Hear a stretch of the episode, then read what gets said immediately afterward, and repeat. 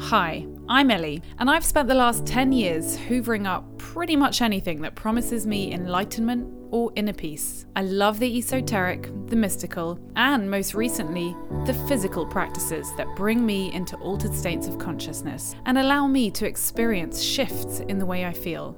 What I also love is to share these discoveries with others. So I thought it would be fun to put together a collection of some of my favourite practices and have experts in those fields explain these to you simply and coherently so that you can decide which ones resonate with you.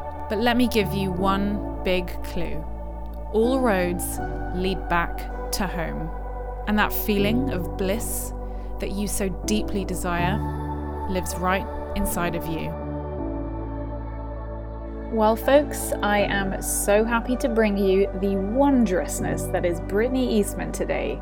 She is a storyteller, a map maker, a word weaver, and a business innovator.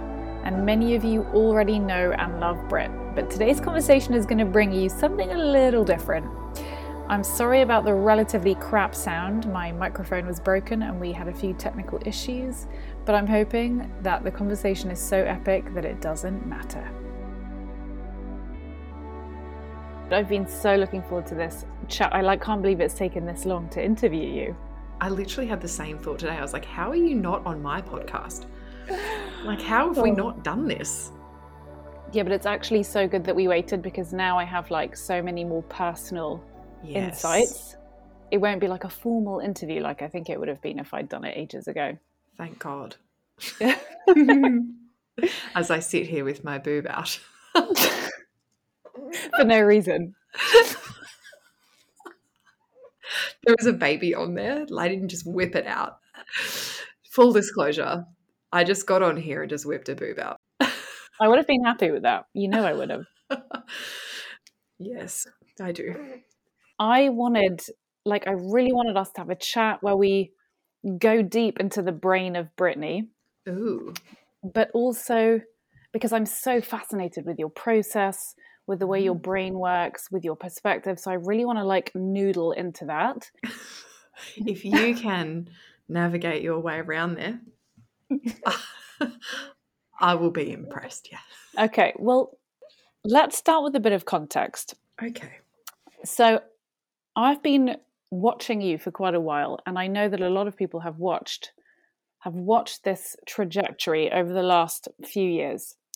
And like me, you've moved through several really different vehicles of expression, which is what I wanted yes. to say, because it's not even mm-hmm. different businesses, it's just different vehicles of expression. Yeah. You know, including doTERRA, including human design, both as a reader and then you started your own school, yeah. and now business innovation. So, what was the thread, if there is one? Like, what do you see as the thread that's woven these together because I know that you will have been always led by your fascination. So I'd love to hear what that looks like in your head. I think it's just been this desire to like really pull people back into their true nature and and lead. Like I've always just I've had a I find leadership fascinating, desirable, satiating. Like I just find it so rich. And also i just i find it i find it so thrilling. I find it thrilling because it just means that i can i can change. And it's leadership. Every time i change i just get to like own it and be in it and that's me leading. And it just feels like the most natural easeful thing and that's always led me. And you know when i got into doterra you know I, I learned a lot about the leadership of other people and all of that kind of stuff for mm-hmm. sure you know like those those mechanics those logistics of of leading. Um, and then i recognized that the vehicle didn't quite feel coherent with the way and the what that i wanted to lead on and so that morphed into human design and then i found the same thing with that i kind of went through my trajectory with it and i was like oh this isn't quite the thing that has me feeling the most free the most free to lead in the way that I want. Um, and then business, well, that just felt like open season. You know, that just felt like, mm-hmm. oh, I can do anything here. So I think that was the thing that really got me in business. And it's probably the reason I, have stayed in that for the longest is because, mm-hmm. yeah, that's just, it's felt like the most free rein portal mm-hmm. for leadership. Is it almost like as you, like as you move first and whatever like catches your fascina- fascination and perspective like as you you see yourself stepping into all these new realms of exploration you can't help but follow them and that is always going to be the place where you hold space yes. for others and it just happens at this time to be business in the new paradigm. Yes. But who knows where that will go? 100% 100% that's it. That's like the perfect articulation of that thing. Like mm-hmm. yeah, I think business is, it feels so free because I'm like, well, that's interesting. And I just get to explore it. And then I just get to like notice what I notice about it and to just develop my own perspective on it and just move and, and change in any way that I want. And I can share that. And that's just enough. You know, that's just enough. That's me leading. That's me owning it. That's me being myself. That's me being potent. It's me being original and innovative and all of the things like it just it feels so freeing to do that okay so pure curiosity here so like the visual i see is like you can't help but have the courage to always move first look first jump first open the door first and in the past i have felt for myself that that has at times felt like, oh, why do I always have to go first? Like it mm-hmm. can feel like a burden. And I've had yeah. a lot of recurring dreams around that. But now I've come into like a peace with myself where it's like, I, I can't believe I'm so lucky that I get to jump first. Have you had yeah. like a relationship with that concept that you've moved through over the years? Yeah, super similar trajectory. Like, oh man, like why am why am I always the one that like goes through the wringer? You know, like yeah. I'm going yeah. through the wringer trying to figure this out and trying to like figure out like how I work and how I relate to something. And yeah, I just feel willing to do it. Like I'm just I'm so willing to knock on the door, open it, and be like, well shit, that didn't work. Like I don't really want to be in through this door. Um yeah, I've definitely had like a little bit of a love-hate relationship with that in that it's like I become so obsessed with the thing that I'm exploring and this newness that I, I, can't put it down. I can't stop. I can't not open the door. I can't not go go seeking and go learning. And then once I've done that and it doesn't work out the way I want it to, or it doesn't feel as good as I wanted it to on the other side, I'm like, I've done that thing again. And yeah, and I've really I have resented that in the past, like mm-hmm. hundred percent resented. Um, I guess at times like how narrow my view can get on something. Like it can get so pointed. Like I get so obsessed on something, and I have to know everything about it. And that's the thing that kind of pushes me through the door. Like it's not even a conscious choice to walk through it. It's just that I recognize that I've ended up doing that um, because of an obsession. Wow. And then I think does that yeah like i feel like you're having epiphanies yeah because i'm thinking of your gene keys profile ah, and yes. how the sphere relating to your personal growth refers so much to like the energetics of mastery itself yeah so like your relationship with your own fascination and where that leads you whereas mine is around the feeling of like having a, a, noose around my neck or like the burden of other people's mm. welfare and that even being like quite an arrogant perspective. So mm-hmm. i love how we look at we look at our similar trajectories and the lessons that are offered to us are so different. So different. Yeah it's really interesting. I feel like i'm someone who's quite good at you know like really looking broadly and like taking in a really a vast range of perspectives and then kind of narrowing in on the one that I I feel like is a truth code for me. And then once I've done that broad thing, I've been such a champ at the broad thing, then I'm so obsessed and I'm so narrow-minded about like the thing that I obsess over. And and that's the kind of path that I go down. And yeah, that often leads to kind of going first leading the way, being willing to take risks because there is no other way because I'm so utterly fascinated by something. that I like I almost feel like I'm choiceless in it. like I have to do it. Yes. I have to go there. Um, have to jump, have to leap. And now I feel like that's a real privilege. So I, whereas I, I used to see it as something to kind of, yeah, I've gone through the wringer and I'm a bit resentful. Like everyone else is just waiting. I do the thing mm-hmm. and then they're just like sucking mm-hmm. the juice out of it. Mm-hmm. And I, I felt like quite bitter and quite resentful mm-hmm. about it. Um, mm-hmm. now I'm like, I don't even care. I don't even mm-hmm. care if it works or not because I'm going to learn something. And that learning is like, that's the nectar. And so now I feel really like it's a real privilege to do it. I feel really lucky that I, I have the courage and I have the will and I have the means that if it doesn't work, I'm okay. I've got a question. This, that exact concept of like the courage to take the risk, do mm. you think that's something that each one of us can build up and is actually like part of our human experience, the willingness to take risks? Or do you think the willingness to take risks and go first is like an inbuilt part of your design and it's not necessarily the route for everybody? I think both. I think that we can develop a capacity to to be willing I also think you just need to care enough. Like, I don't have the will to go and run 20 kilometers every day because I don't care ah! enough about the result. like, I'm here nor there on the 20Ks. but, like, being willing to fully express myself, well, I love the result that I get when I do that. The feeling in my body is one of liberation, it feels freeing. But the way that the ripple effect of that is permission for other people. And like it's almost like osmotic courage for other people. You know like they get courage because when when they see it and they're like wow you really can do that. That's a result that i'm i'm here for. I'm so here for that. Yeah. However i will admit naturally i do find that easy. I i do find like it feels like a very very natural state for me. Mm-hmm. um to just do the thing. I remember when I was 17, um, I had dropped out of school. I fucking love telling people I'm a high school dropout, by the way.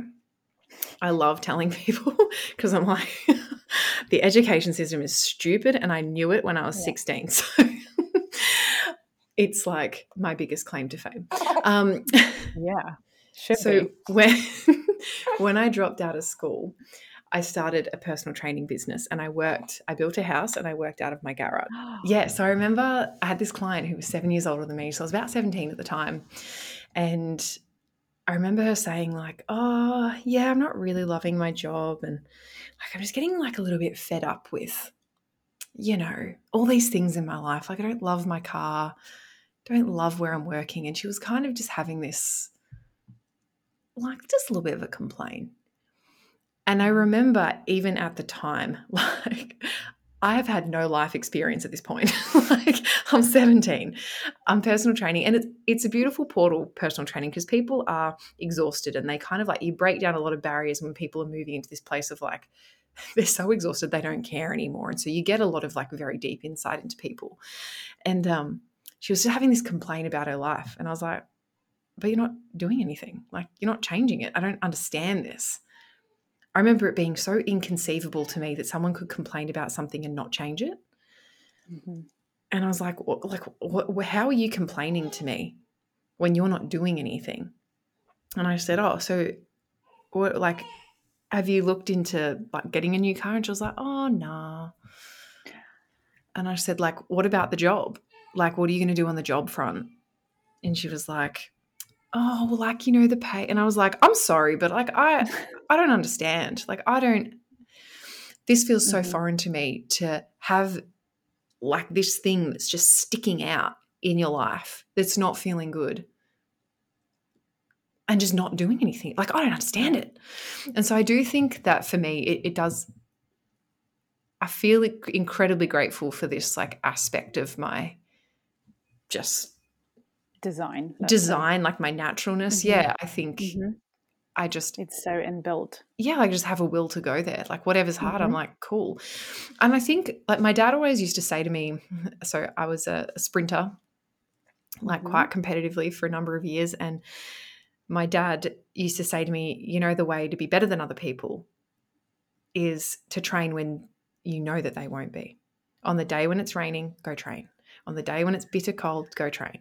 And I just, I just remember being like 11, 12 and having this memory in my head of like, be willing to go where other people aren't willing to go.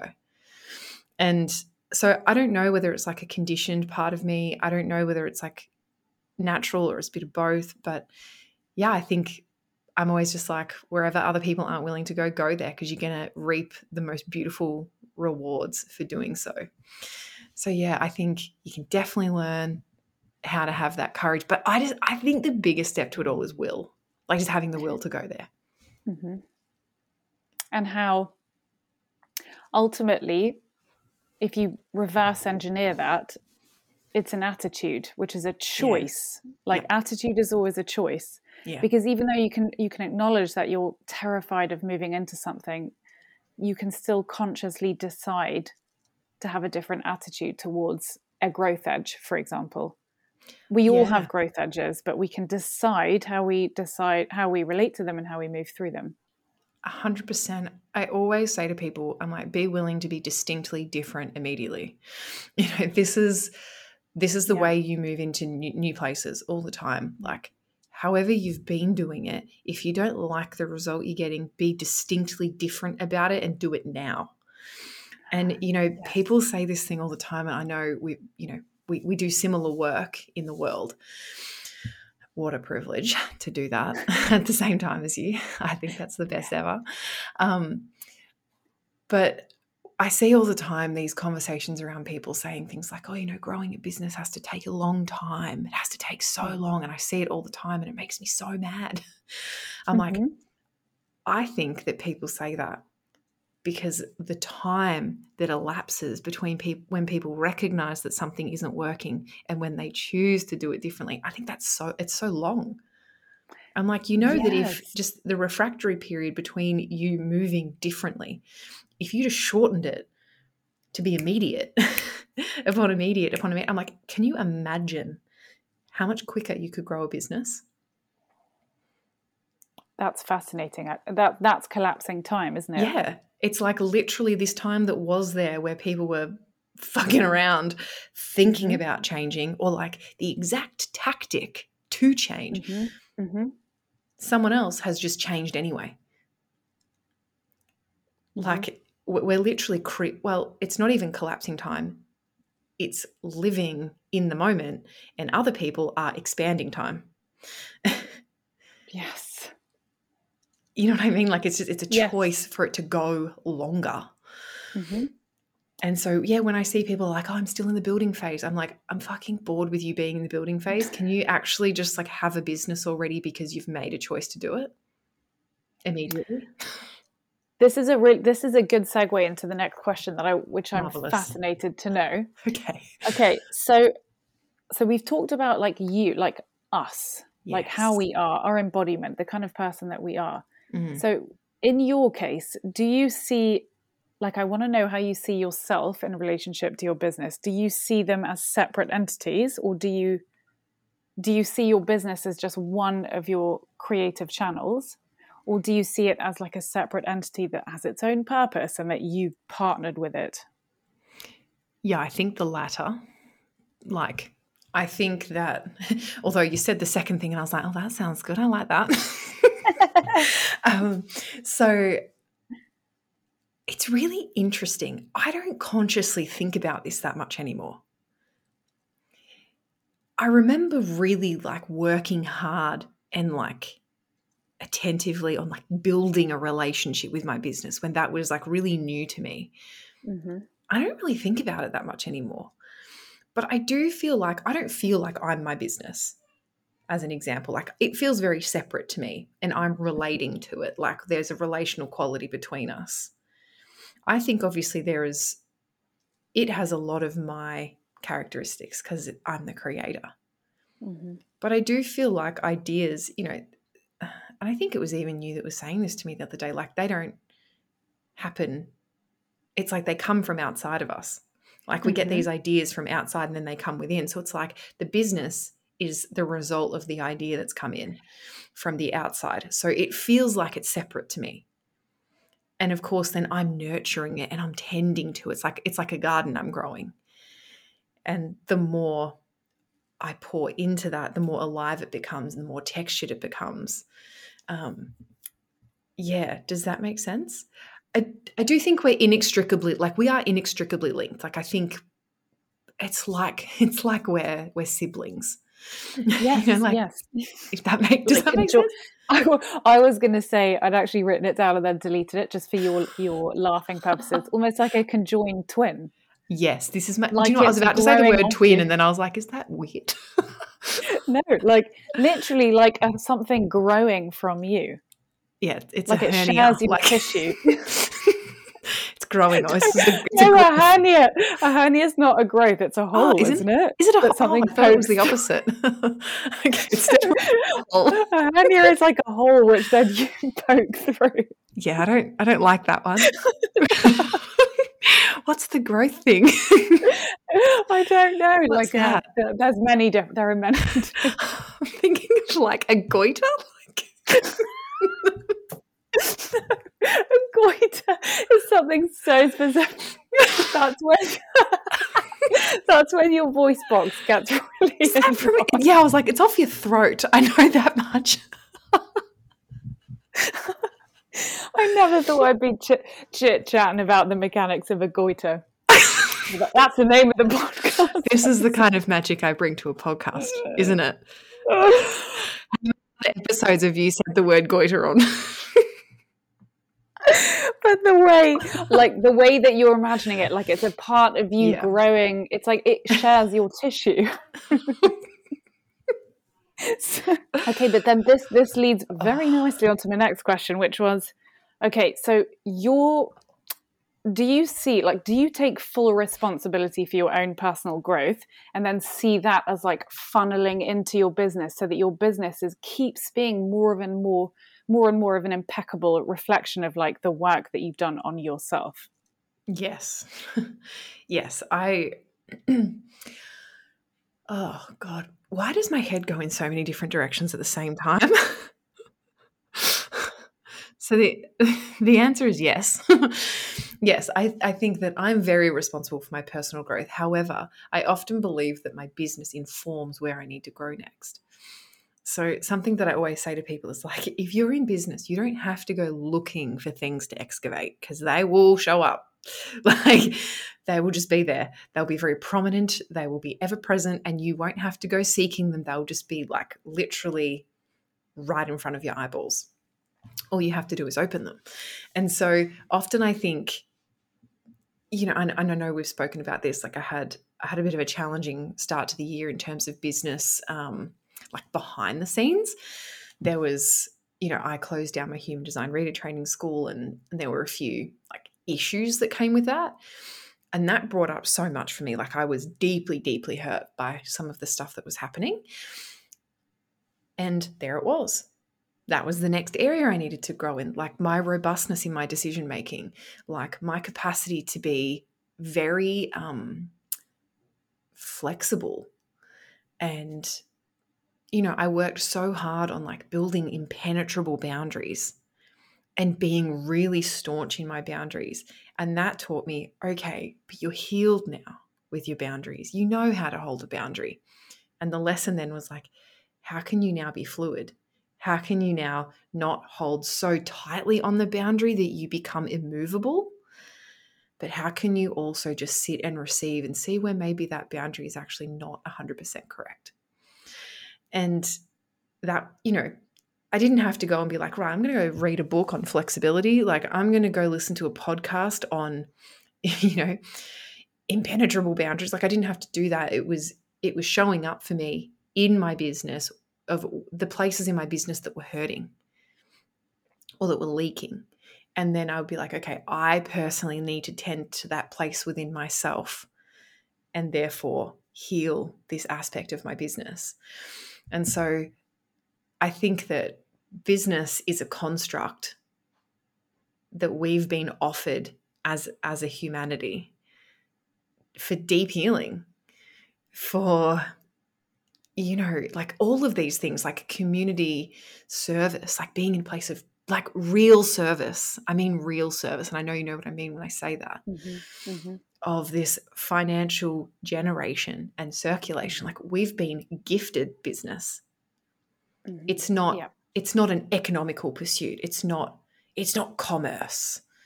You know, it's this beautiful construct we've been gifted for growth for evolution of humanity and i i really i really feel that so whilst yes i'm very responsible for my own personal growth i'm also like well if i don't really know where to grow i'll just wait for someone to poke a yes. wound in my business and yes. then I'll, I'll know i love that so it's about just constantly remaining and this is like a whole other conversation around generally navigating shadow or wounding it's like you don't need to have a plan you just wait and you just remain hyper aware of exactly what's coming up because what's yeah. coming up is your unique roadmap and it it wants to be healed in that order for the most direct path to your higher evolution.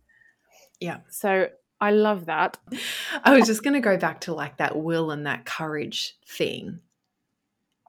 And like i'm always really excited when i notice like a wound or I notice like something that's coming up in my business where I'm like, oh, this is like deeply mm-hmm. hurting. And I'm like, yes, like this is good because I can go there now. Like now I know. I'm always extremely grateful when like something new has been illuminated for me to go to work on. I yeah. think that for me, that's always like, oh, here comes my next level. Like yeah. I get that. Like I'm built now. I'm I'm built enough to handle the thing that's there. So great. This wouldn't show up if I wasn't. So bloody fantastic. I know I can just go all in on it. And it doesn't mean it's not going to hurt, doesn't mean it's not going to be hard, but like I've got the tools. So I know I can go fully into the thing that's hurting and I can fully face it. I can like be really tender with myself in the process. And then I know on the other side of that there's my next level.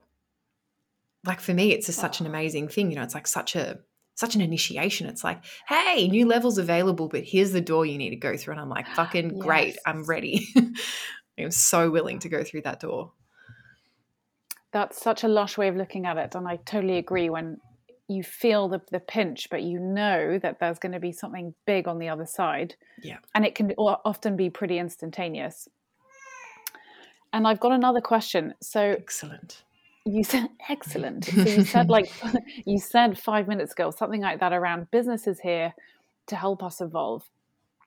And it's so funny because there are various like central facets of business that are so obviously like what we are being asked to focus on. Like it's a means of relating to one another. So it's just mm-hmm. the all the dynamics of relationships. And then there's also money, which yeah. is definitely one of the most fascinating and like one of the the creations that is most damaging and yet potentially most liberating for us mm-hmm. as humans. And so this idea of business serving as a means for us to examine where our wounds are and consciously up level. And I was going to ask you about your relationship with money. And I know that's been a really, really interesting journey for you in the past and your relationship mm. to money, I was interested to know the difference between in the past when like both of us would we would try and make money and it was this like real effort where you're sort of walking towards it and trying to bring it in and now it's so different for you yeah. and i want to know how you're different and whether you have like a specific process where you consciously relate to your own money consciousness if that makes sense i think um yeah initially you know, I was never under the um, illusion that I didn't have a money wound. Like, even when I had none, I was very aware that, like, this was a, a growth experience for me. Like, I was always very, very aware of that. Um, you know, like, I remember being 18, 19, reading books about money and like mm-hmm. trying to understand it. Like, it was always a real fascination for me because I didn't really come from any money, but I've never, I'd never had it before. Um, and I was trying so hard all the time. I, like I was so aware of it so early in my life, like 17, 18, being super aware of this like higher purpose of money. Mm-hmm. And I really believed in it. But the belief, it's like it wasn't fully getting into my field and penetrating deep into my cells where I shifted.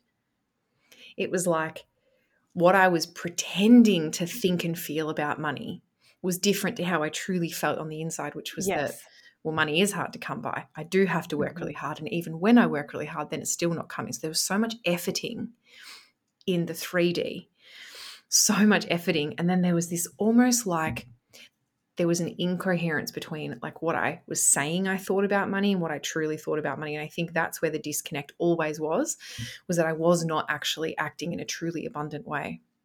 Mm-hmm. Even though I knew that that was the way, but I was like, I don't even, I don't know how to like shift it into my body. Like, I don't know how to, how to deeply believe that. And so when I first started earning money, like proper money, where I was starting to like feel abundant. I could feel it because like my cells were shifting, like everything was changing. And I was like, wow, like I'm working less and this is feeling more easeful. And I noticed that like joy kind of bred joy, which bred joy, which bred joy. And the more joy I felt and the more I radiated that out from like my field and my uh, the easier it became. And i was like mind blown by this. I was like oh my god the whole the key the whole way along is actually to like feel good. Ah, like in its deepest simplicity like it's actually just about feeling good. And I didn't take it much further than that for a while. And I really sat with that and enjoyed that new money, that new feeling of being like, you know, air quotes, like abundant. And the way that mm-hmm. that felt then was like I was, I had more. So I was buying nicer things. I was upgrading like my linen. I was upgrading just like all of the things in my life that were helping me feel more abundant. And then that had an end date as well because that soon stops feeling abundant. So when you've not had those things before and then you start to have those things, that feels really abundant. And then when you have those things and that becomes a new normal, you're like, cool, I have all the stuff that I want and I could really go anywhere or do anything. Like, what happens then? And the big shift for me was noticing that the next level abundance, the next level prosperity actually had nothing to do anything material. It had nothing to do with, you know, reading higher level books. Was actually that I just had so much more joy available to me. That was that was the thing. And that's what I feel now. Like it, I could not even tell you how much money I earned last month. Like I couldn't tell you. I couldn't tell you how much I'm earning this month. Like I just I don't even give a shit anymore because I know it's there and I trust so deeply in the construct of money. And I know money feels like a game to me now. um, I just feel like the more abundant I become, like I just like bliss, like I'm just in bliss. Mm. This state of bliss, it becomes more and more and more available to me in the more mundane moments. Like the more the, the more mundane the moment is, the more blissed out I feel.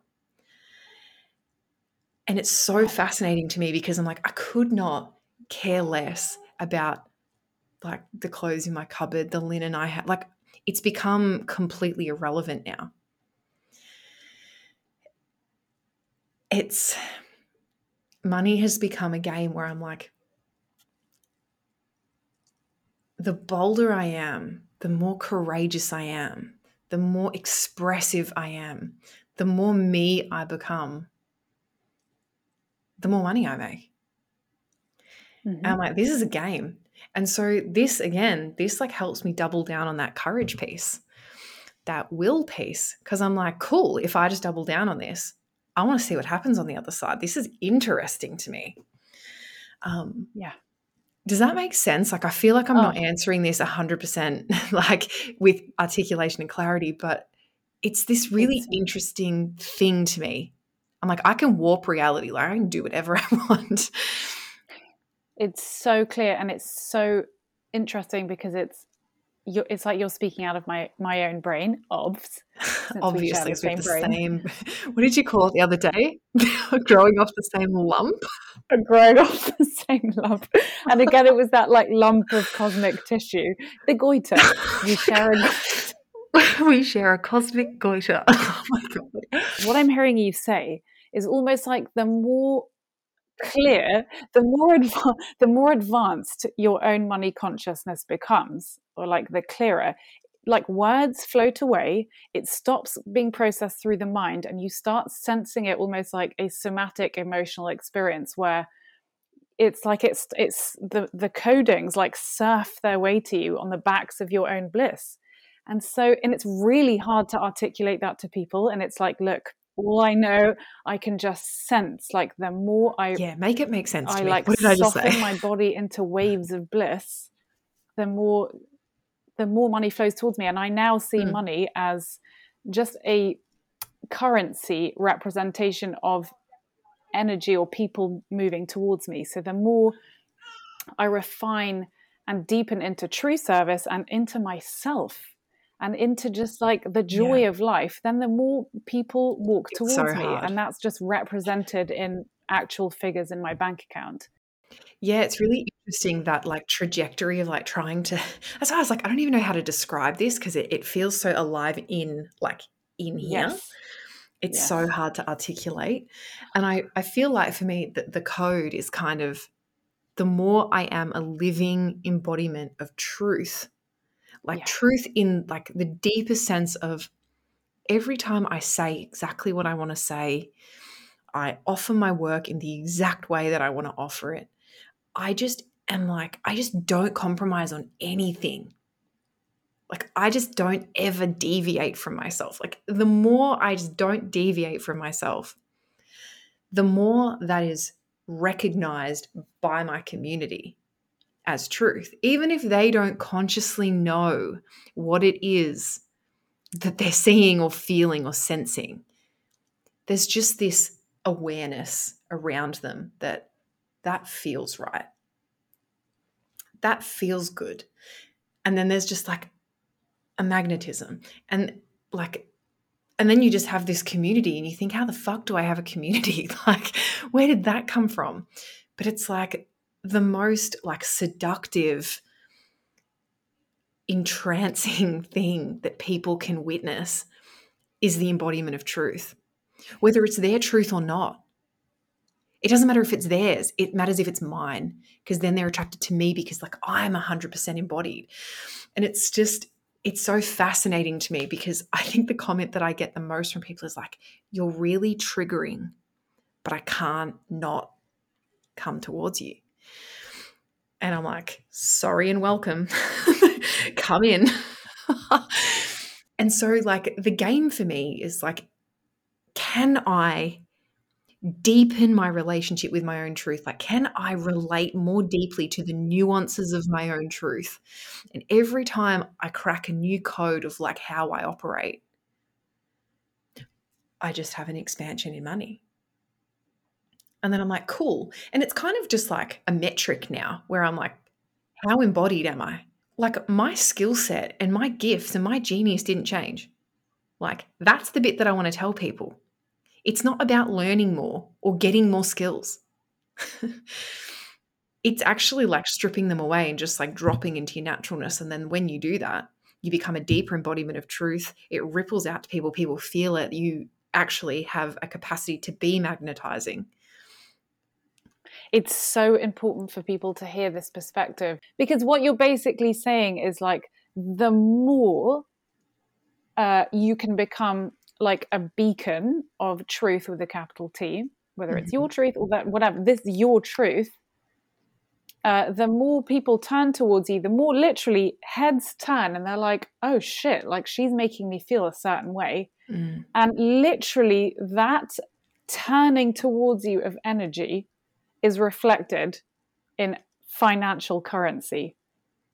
Yeah. And like, you can't fake that and you can't make it. It's literally, and that is, those are the mechanics of magnetism. yeah. And if you, you, you always notice it first with people you can feel it when people are like, hey, you're different, you're saying different things, I'm listening. And then, like, the financial uh, sort of manifestation of that, if you have the courage to keep going with that, invariably follows. Which yeah. actually leads me to my next question, which I'm also fascinated. Okay, so at that exact point where we're playing in the quantum, we're playing with that yes. like like diving deep into our truest, most like natural essence, which is basically deciding to stop compromising, going deep into like our true reflections and thoughts and creativity. And then there's that, okay, now how do I take that 5D deliciousness and how do I play in the 3D with regards to strategy or just formulation? Yes. So, what I wanted to ask you was like, you'll have a unique balance between those two. And I wanted to ask you if you notice if anything changes or any subtle energetic changes when you tip too much into one or the other. Like mm. too much 3D. Mm. Like, is it possible for you, Brittany, at this point? Do you ever tip too far into the strategy, or are you just so deliciously in the quantum that you don't need to play too much in the 3D, if you know what I mean? The 3D feels like it comes very naturally to me. And so I always start in the quantum. Like that's that's where that's where it begins. And then I have to deduce it into something that is 3D. so I think personally for me like I think that's one like an aspect of my genius is being able to do that. Mm-hmm. That's something that well, firstly, I get so much joy out of doing. Like I have this big quantum strategy that's like inexplicable and mm-hmm. it's all swirly in my body. I'm like, I don't know what to do with that. I don't even know that I could articulate it to someone.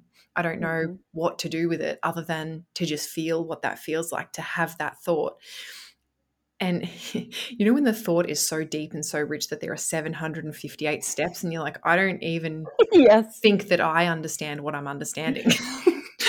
like it becomes so confusing in my mind, but I also get it. like it's so weird. But I'm like, okay, if I could see it in the 3D, how do how would I do that? And so it's always like if I could take this nuance, this quantum thing, and I could inject it into this tiny aspect of my business, what would it be? Oh, like how, so how would I do that? And so it's always this, yeah, this journey of deduction, of literally getting it to pinball down from the quantum and like to slot into my business. Like that's a thing for me that feels so fun. Like that's so fun to me. That's like Yes, that, the best part yeah, the business porn. process. You know, that's it's, it's, literally porn. and woe betide anyone who interrupts you during that time. Do right? not come in during that time. yeah, it's so sexy. Yeah. Did you back in the day, like mm. in your earlier stages of business where it where everything felt like a struggle, did you used to like sit firmly in the 3D and try and like force these things out like a constipated man, so much. You know what I mean? Yeah. Like where it's just none of it's real. You're like literally looking practically at a textbook of existing frameworks and being like, maybe I could create a, and then you're just literally taking sentences or ideas that are not even yours and trying to force them together. Oh, 100% me. That was me. Just all over. 3D, 3D in it all day, every day. wow. But I also like one of the things that fucking riles me more than anything, more than anything, is self proclaimed leaders who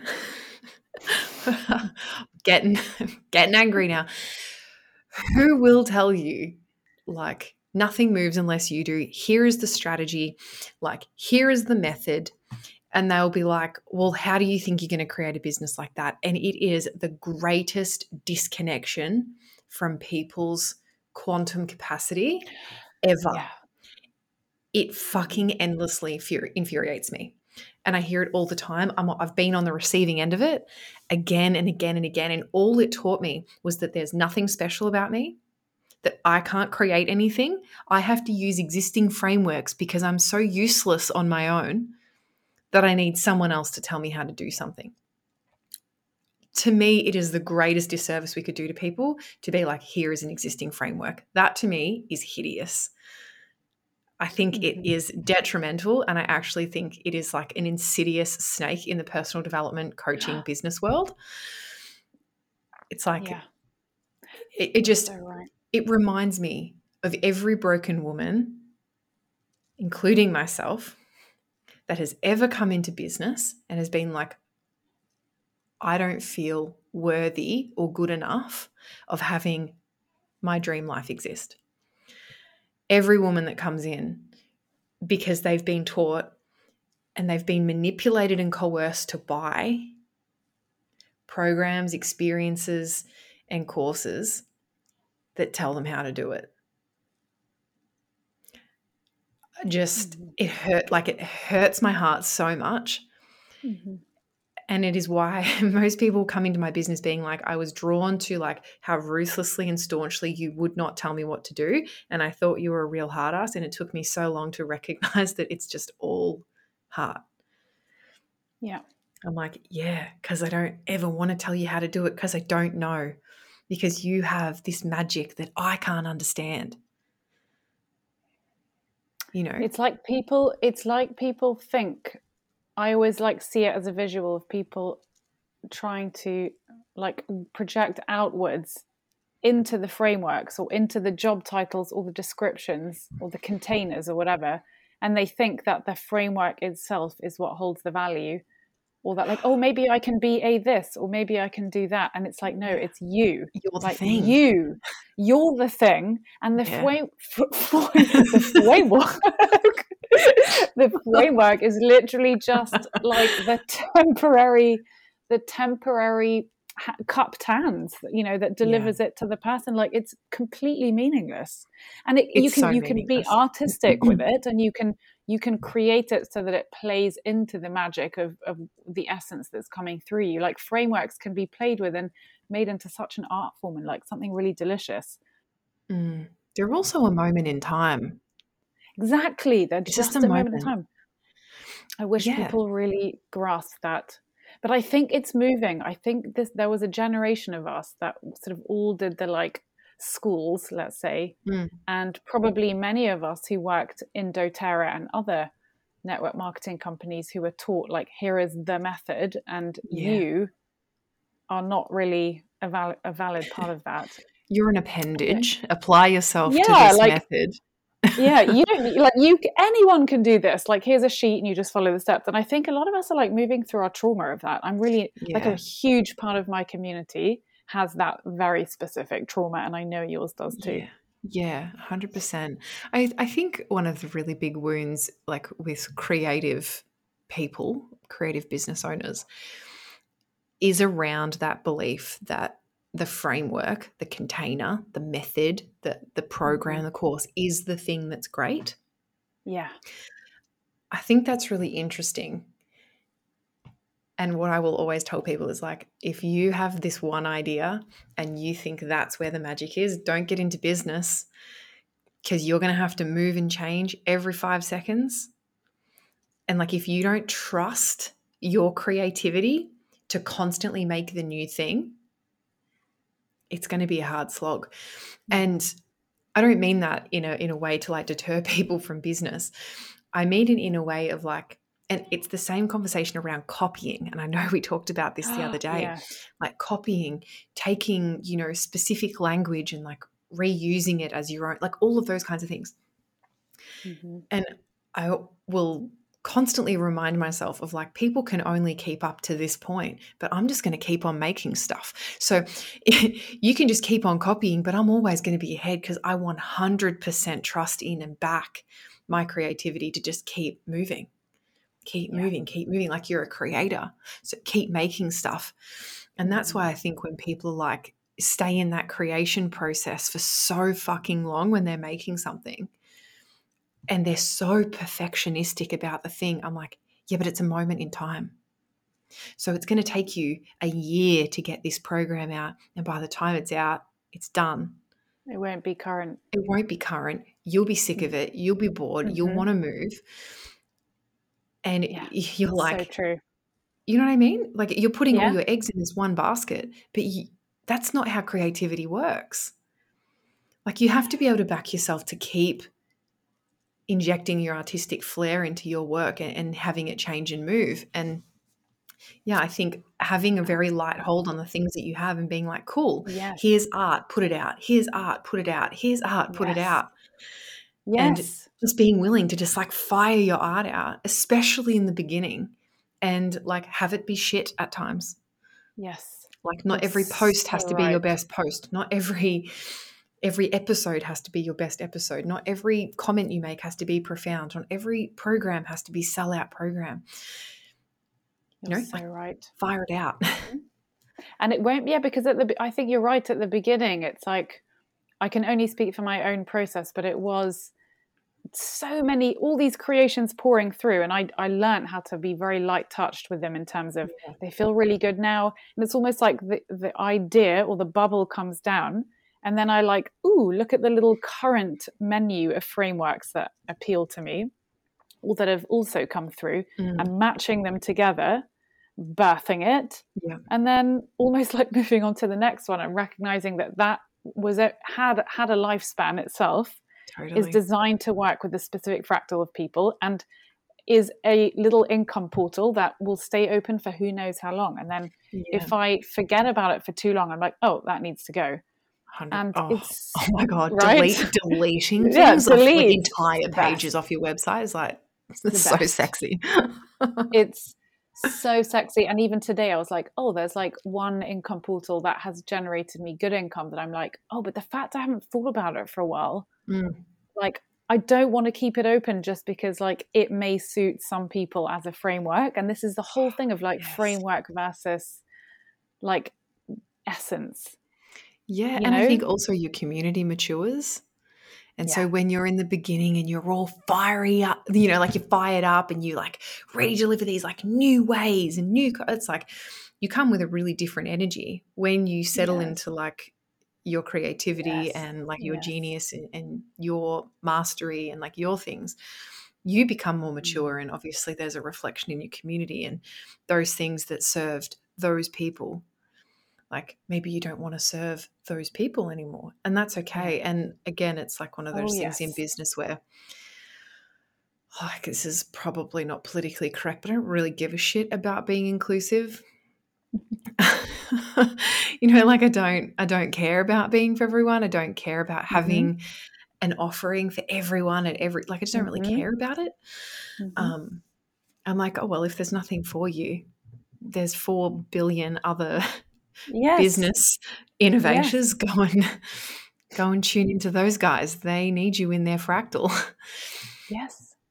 Yeah. I love that. Uh, that again, thank you for segueing me into the next question, which is around discernment and legacy. Mm. So which are two of my most favorite like portals. So for Excellent. me, like the field of legacy is this like a realm and it's not just about the the archetype of what legacy means and like timelessness and mm. impact but it's also your relationship to that field itself and yeah. i feel like personally i have grown into feeling worthy of legacy mm. and, and then it brings me into sharper discernment of where i want to invest my energy my gifts and who i want to work with because it's a question of legacy mm-hmm. and discernment so, what do those concepts mean to you at this time? Like, how do you see your relationship to legacy and discernment?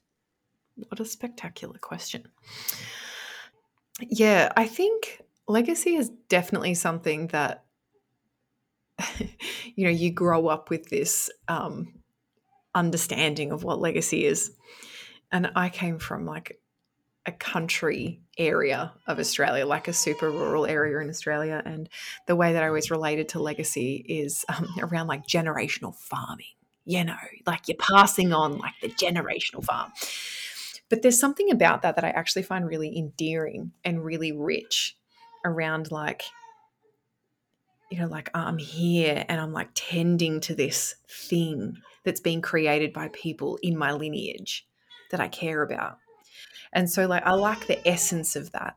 You know, I really like the deeper meaning of that. Like, whereas. I'm not running a generational farm, she'd be dry. um, but I am of sorts. And I think about the essence and like the the the qualities that I'd like to have ripple through my lineage. And whether that's like a family lineage or whether that's like a community lineage or a creative mm-hmm. lineage, I really like the idea of like having an essence that is durable, like something that lasts. And so my relationship with that is very, very closely linked to embodiment. Like, what am I like a walking embodiment of? And how could I how could I create with that in mind? Like, I want to be known for everything that I do is so considered. And it's so, like, every single time I come up with a strategy, I think strategy and service are synonymous. You know, like when I strategize something, I want it to be so perfectly like directed at a particular person so that they feel so held and seen and deserving of being in that place and like they've really like they know the precision that it's taken for them to feel that way in there. And i want that essence to ripple. Like everything i create is of this deep discernment this deep articulation and precision this deep deep strategy that is all in the name of service like that to me if that's a legacy that could that could exist as a cloud around me that would be like job done. You know job done. And i think like as someone with daughters there's obviously like different aspects of legacy that that is there. Being a woman who is powerful and liberated and yeah, I think someone capable of having a legacy. I like that that is just I like I don't even have words for that. you know, like I just don't even have words for that. Like an essence that would ripple through generations. Mm-hmm. Like my mum taught me. My my grandma taught me. You know, like I, that just is so rich to me, but I think in the sense of like business and community, legacy is very, very closely related to embodiment, which is very, very closely related to service, which is very, very, very closely related to truth. I mean, you are already, you have left already such a strong imprint, a legacy imprint on so many people. So, like, you are already interacting with the field of legacy eye to eye. That's how I see your work. Is it's like as you continue to rise and grow, um, you it's like I see the field of legacy like having chosen to partner with you in a more and more advanced way. And to me, legacy means is synonymous with impact and depth of impact.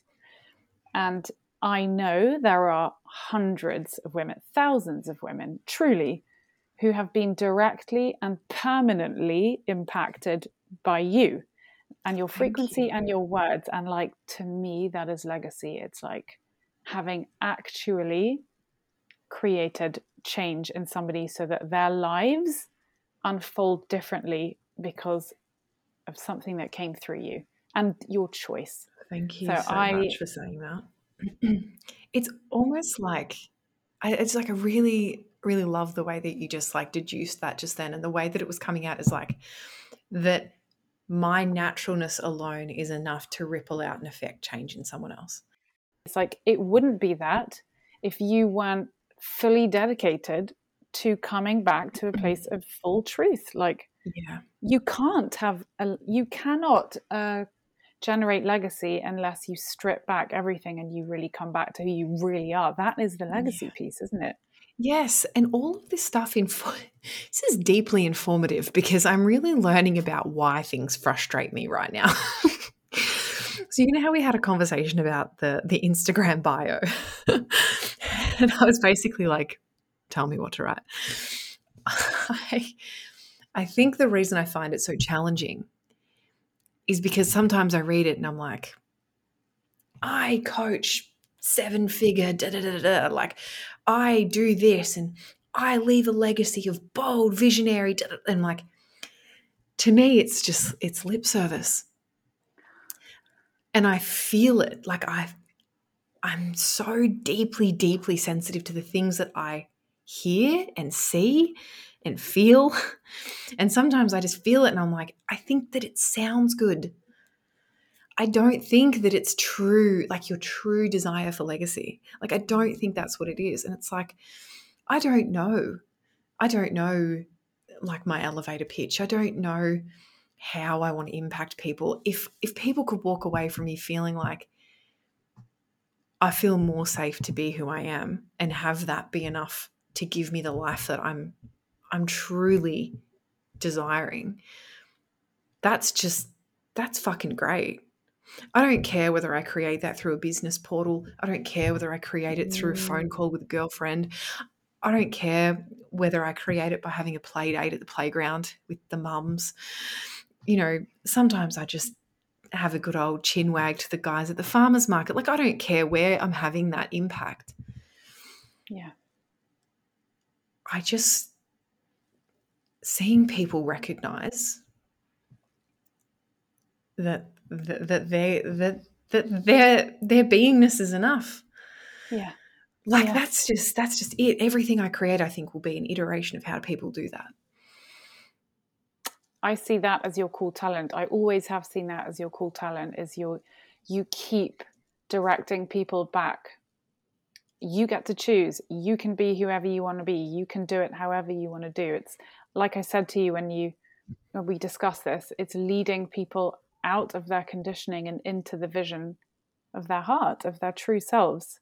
And right now you're doing that through the vehicle of business because you you can recognize that by expressing yourself through a portal of business you can create prosperity and that Mm-hmm. just happens to be what fascinates you right now but Yeah.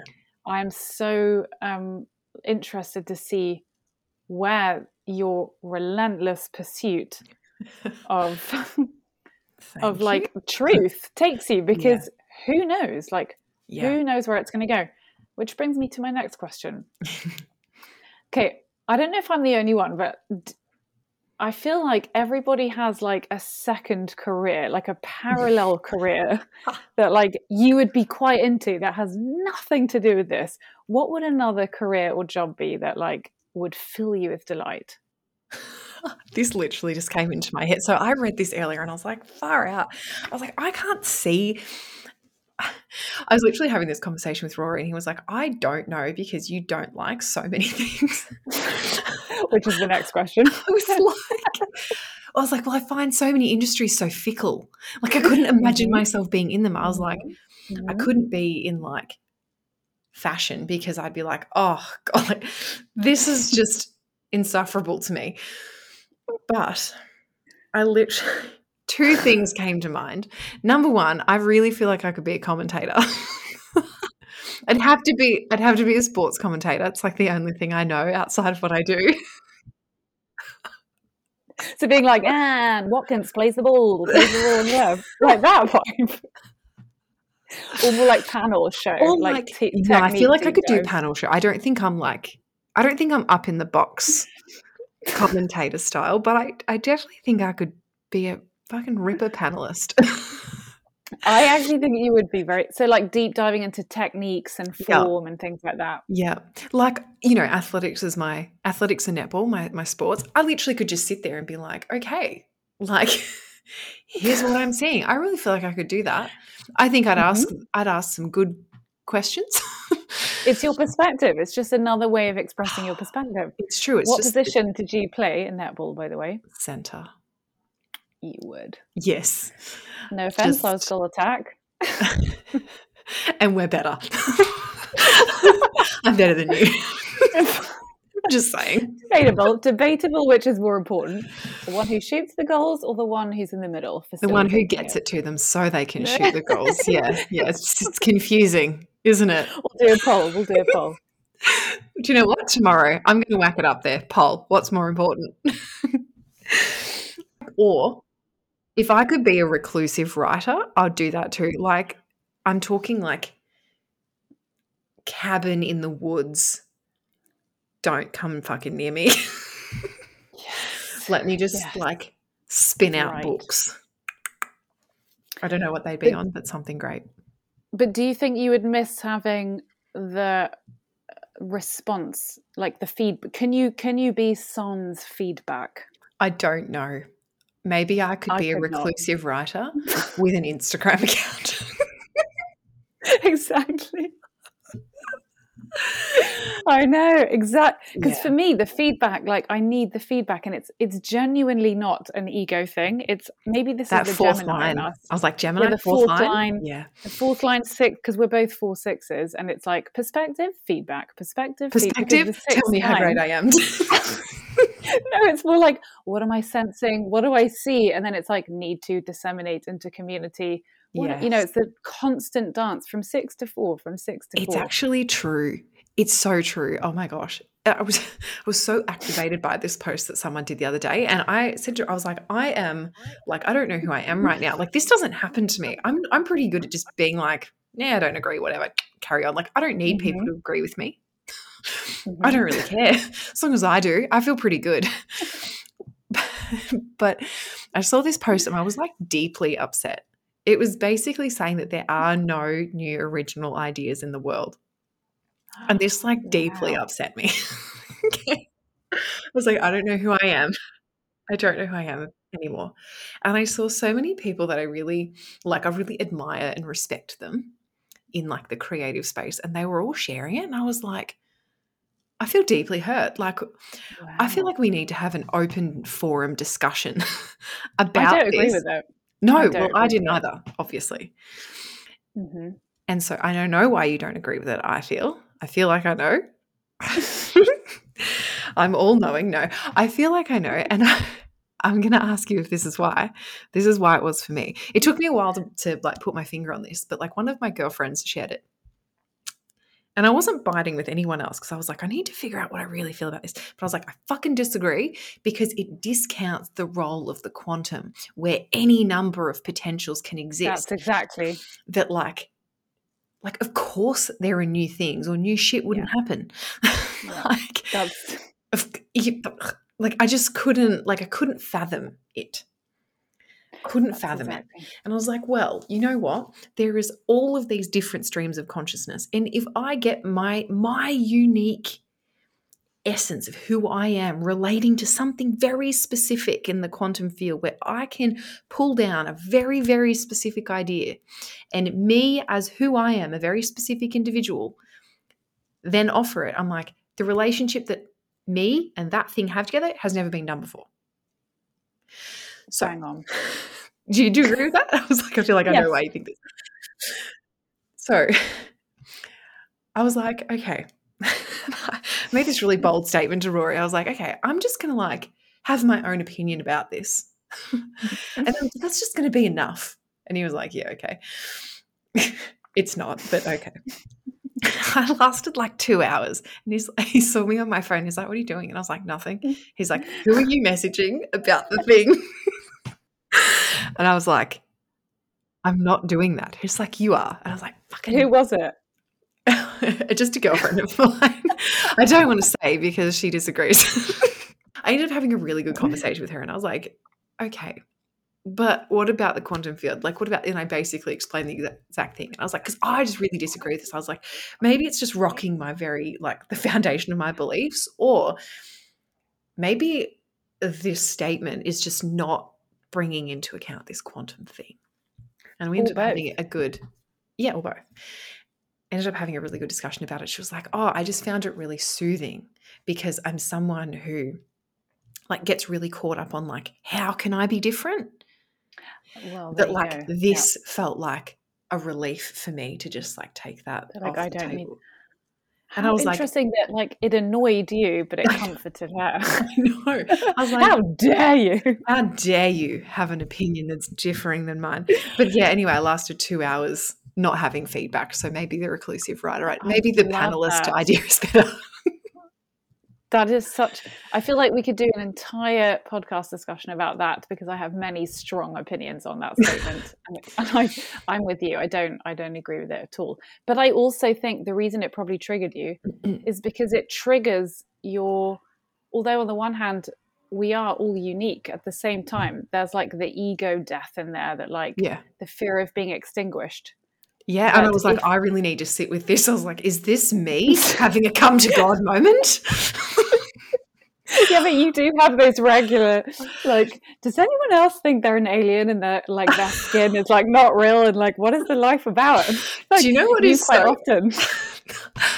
I had, I have never had feedback like I had after that story where I was like, I literally was just sitting at my table and all of a sudden it was like I was taken over by another consciousness and it was just like, you're in a simulation.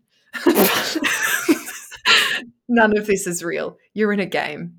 Like, all you have to do, like, is press the right combination on the controller and you're out. I was just like, And oh did it feel so real? felt so. Have you ever seen the movie Oh Inception? No, I don't dare. So it's like dreams within dreams within dreams, and you just don't know what level of the dream you're on. And I was oh like, it's me.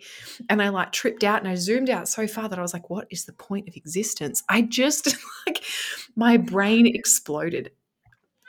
The amount of times that this happens to me. That like gives me a panic attack because it literally, when that happens, it reminds me of when I used to smoke skunk, and I would have like actual. Maybe I was like having one of those, but I would literally have a moment of like such lucid clarity that it was it would like sh- uh, short my circuit. yeah, see, that's why I don't And I need would- it. I'm already doing Right? it. And so now, when I get too too cosmic, it Yeah. reminds me of that, and I have like Yeah. a, a physical response. Like right now, my hands have got sweaty because of what you just said. It's made me get sweaty. Well, do you know what? It actually is really soothing to me because I zoom out so far. I'm like, what's the point of existence? I'm like, oh, fuck it. This is all a game. I'm like, whatever. I may as well just like not pay my taxes and go to jail. Like, whatever. I know. I actually know that. You're like, who cares? yeah, I literally stopped caring about anything. And I'm like, oh, I could like win this game. I could press the right controller buttons and I could win. Okay, so you said you said before. Rory said you hate so many things. I want to talk about pet hates. What are some really petty pet hates? There are just so many. I knew it. I knew there'd be like a. There are so many. It's hard. It's it's hard to narrow it down. I was literally again. I had this conversation with Rory, and he was just like, "Yeah, you've just you've got so many." He's like, "Just lead with one or two. Like, don't go too far, Yeah. or people are gonna think you're crazy." I was like, "I don't they're gonna have any doubts at the end of this." Um, so, my number one pet hate is when people walk on the incorrect side when they're walking you mean like on an escalator or whatever? on an escalator. It, it infuriates me daily. I go walking along the coast. I go running along the coast, and Mhm. like in Australia, I don't know what side. What side do you drive on and walk on? Left. Yeah, cool. Same. Left. Okay. I was like, Mhm. I can't remember there for a second. When I'm running, and you are walking your dog on the Oh, right God. side of the road, and people go, "Oh, sorry," like it was no big deal, and I'm like, "Well, you wouldn't You have wanna be them. if you." I want to stab them because I'm like, "You wouldn't have to be if you're on the right fucking side." Mhm. Okay, so that Mhm. annoys me Yeah, mega one for me too. when people stop in front of you to chat That's to someone and they don't ask. think about the fact that you're fucking running behind them. I was going to ask you if slow when you're walking. Are you a fast walker in your day to day? I feel like you know that I am. Yeah, like why am I even bothering? Okay, so when you're just like purposefully walking, you know, even if it's not you're not in a rush, but you have a pace, There's a- okay? Yeah, and a then you come to someone who like stops in the middle of the pavement to read their text or check a map and they just stop. That makes me see red. Yeah, my favorite thing to do is excuse me. With the sharp. tone and attitude. I just want it to it's sharp and it's That's the fourth line. Oh man, so funny. Yeah, Um, okay, I so there's that. 100% agree. All of those Okay, so- things. Okay. The next thing, I need all of the people who do this to reveal themselves to me because you're dead to me. Okay, so if you have hair that is longer than chin height, why are you running and exercising with it out? Why is why is your neck sweat on your hair?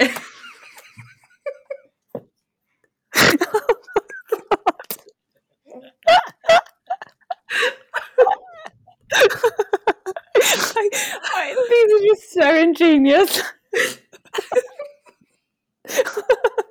I totally agree. What the fuck are you doing? Allowing tendrils to form flattened against your slick neck. I'm actually crying. like I run along and I see people doing it. I'm just like, how?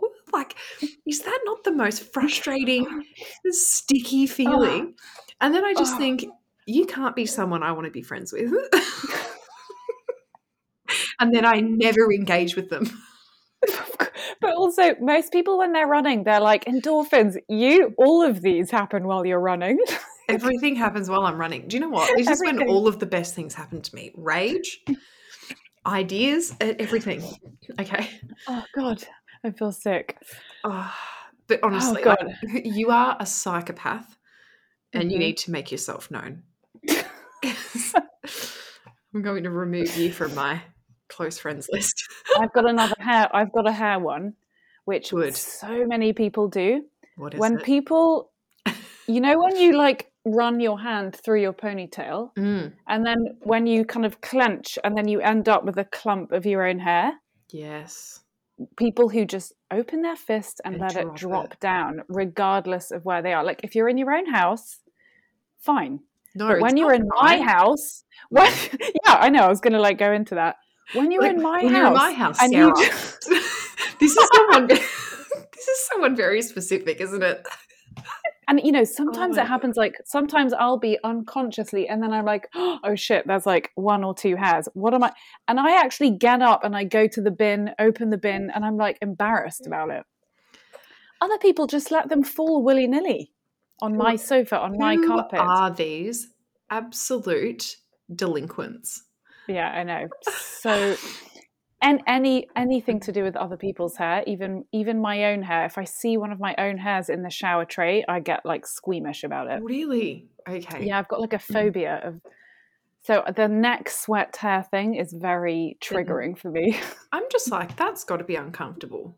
And like, if you're willing to be uncomfortable, that Mhm. uncomfortable and hot, for the Mhm. sake of looking like a champ on the coast, I just don't know about it. I'm also like, after a long, long time of playing sport, I'd, I'd lose my mind. So I'm like, you're a crazy person. You're insane. Okay, so can I say one final thing? Because Rory needs a mention. So, you know, when you're finishing off a delicious meal, hmm you've got a little bit left on your knife.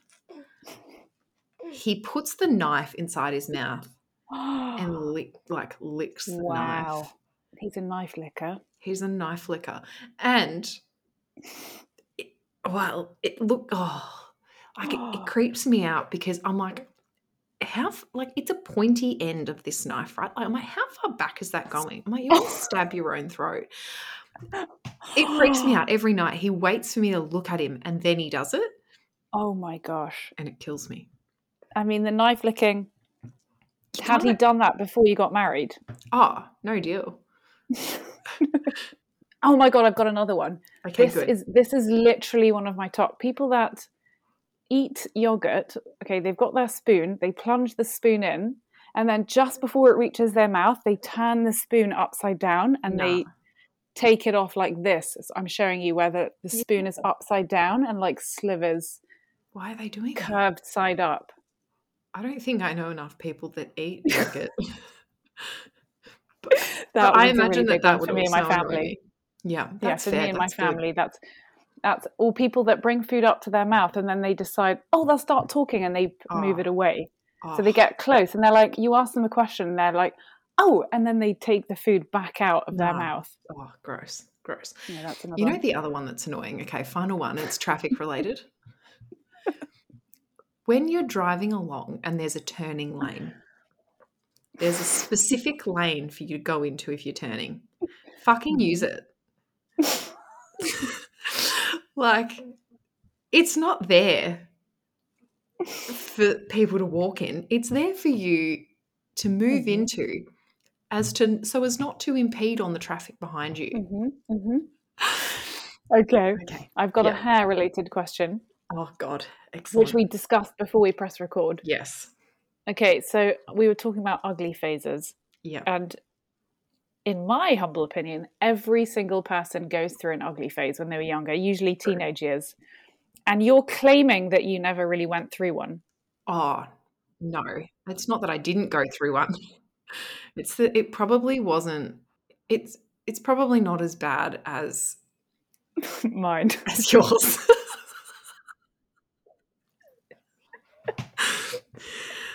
With with much love. I mean this with so much love. Okay, but can I tell you about my hair?